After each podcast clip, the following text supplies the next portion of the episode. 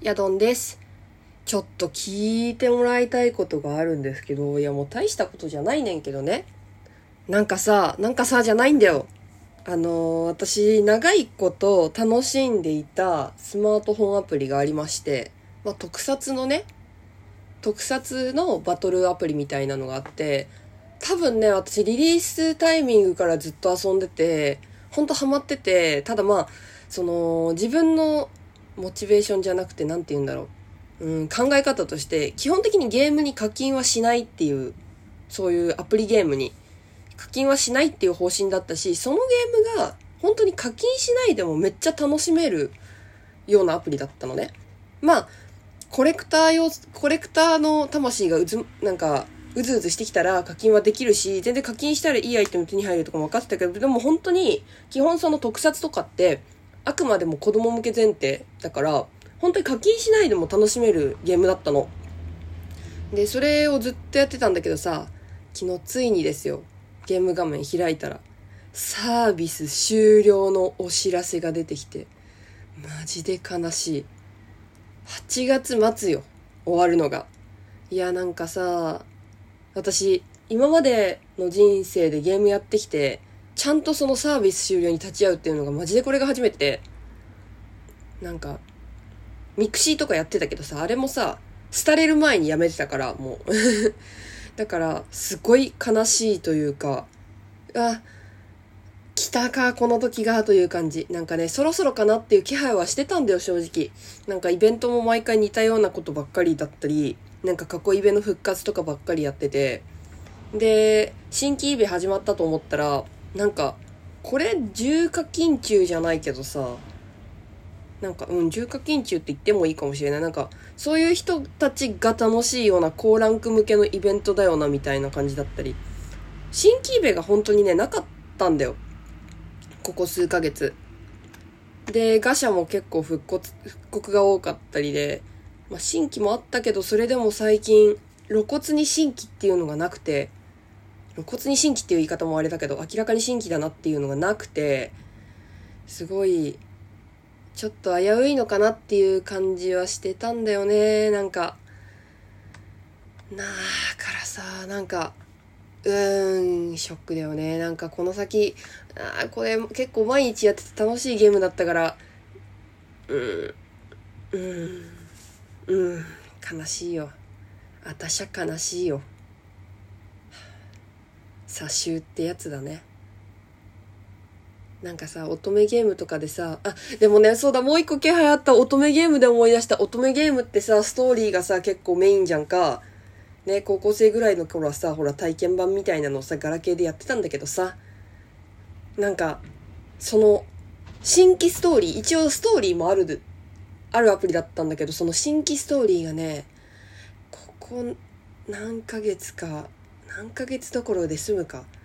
さあ、新規ストーリーの追加がなかったんだよね。うわ今思えばそれもフラグだったのかななんか、ガチャとかも、その、新規ガチャなんか、うーんと、その、ジェムっていう、ジェムっていう、なんていうか、うーん、まあ、他のアプリでいうなんか宝石とかダイヤみたいなやつで引くガチャと、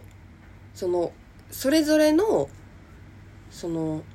種類に応じてガチャコインっていうのがあって、そのガチャコインで引くガチャの2種類あって、大きく分けてね。そのガチャの方の、なんか、もうね、一番下にプレミアムコインガチャっていうのがあるんだけど、なんかそれのさ、種類が増えないとかさ、うー、なんか今思えばいろんなことがフラグだったような気がしてきた。悲しい。悲しいよ、私は。そうか、そうか。前々から振りではあったんだな。いや、でも楽しかったよ。このゲーム。なんか適度にコレクター要素も満たしつつさ、バトル要素もあってさ、うん。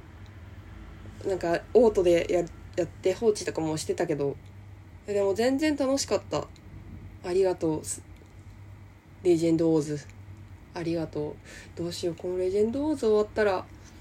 アプリゲー離れするのかなと思いつつでもそういうのがさ手軽にできるとさ病院の待ち時間とかさ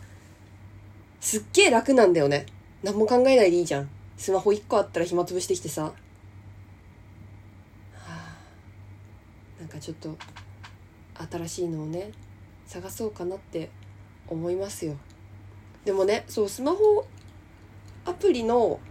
その日々やってる中での課金をするっていうのは好きじゃないんだけどアプリ自体を買ってやるっていうことはまあ稀にあってあのねこれ知ってる人も多いかもしんないけど知らない人はぜひやってもらいたいゴロゴアゴロゴア？うんゴロゴアっていうゲームがあってこれはでももともと Steam っていう会社が出してるパソコンゲームのはず。確か。ちょっと調べますね。えっとゴロゴア？ゴロゴアあったあったそうそうやっぱりその Steam っていう会社が出している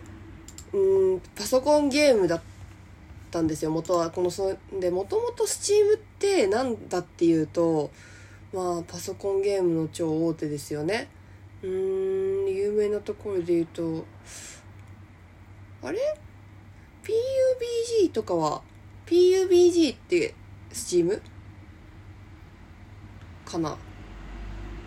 ちょっとわかんない。ちょっとわかんないけどまあそういうもうパソコンゲームでは超大手ですよ海外の。でそこが出してるやつで今そこのやつってあのアプリとかの移植版っていう移植版っていうかアプリとかでちょっと安く買えるんですよ。でスイッチでも実は買えてスイッチでは1500円ただアプリだと600円で済むっていうのがまあまあまあまあまあおお手軽感はあるよね。で私 iPad にダウンロードまず友達に私も勧められて最初いやこれめっちゃ楽しいから本当ダウンロードしただこれ1回しか遊べないゲームだからって言われてどういうことだって思って実際私も iPad で600円で買ってやってみたんですよ。いやめっちゃ面白い。あの脱出ゲーム好きな人は絶対好き。なんかね今調べたらねめっちゃ賞取ってるこれ。なんか英国アカデミー賞ゲーム部門デビュー作品賞とかなんかすげえ賞を取ってる。でも本当に面白いグラフィックも綺麗だし音楽もなんか結構ヒーリングじゃないけど癒し要素のある音楽で本当に脱出ゲームみたいに考えることが多い。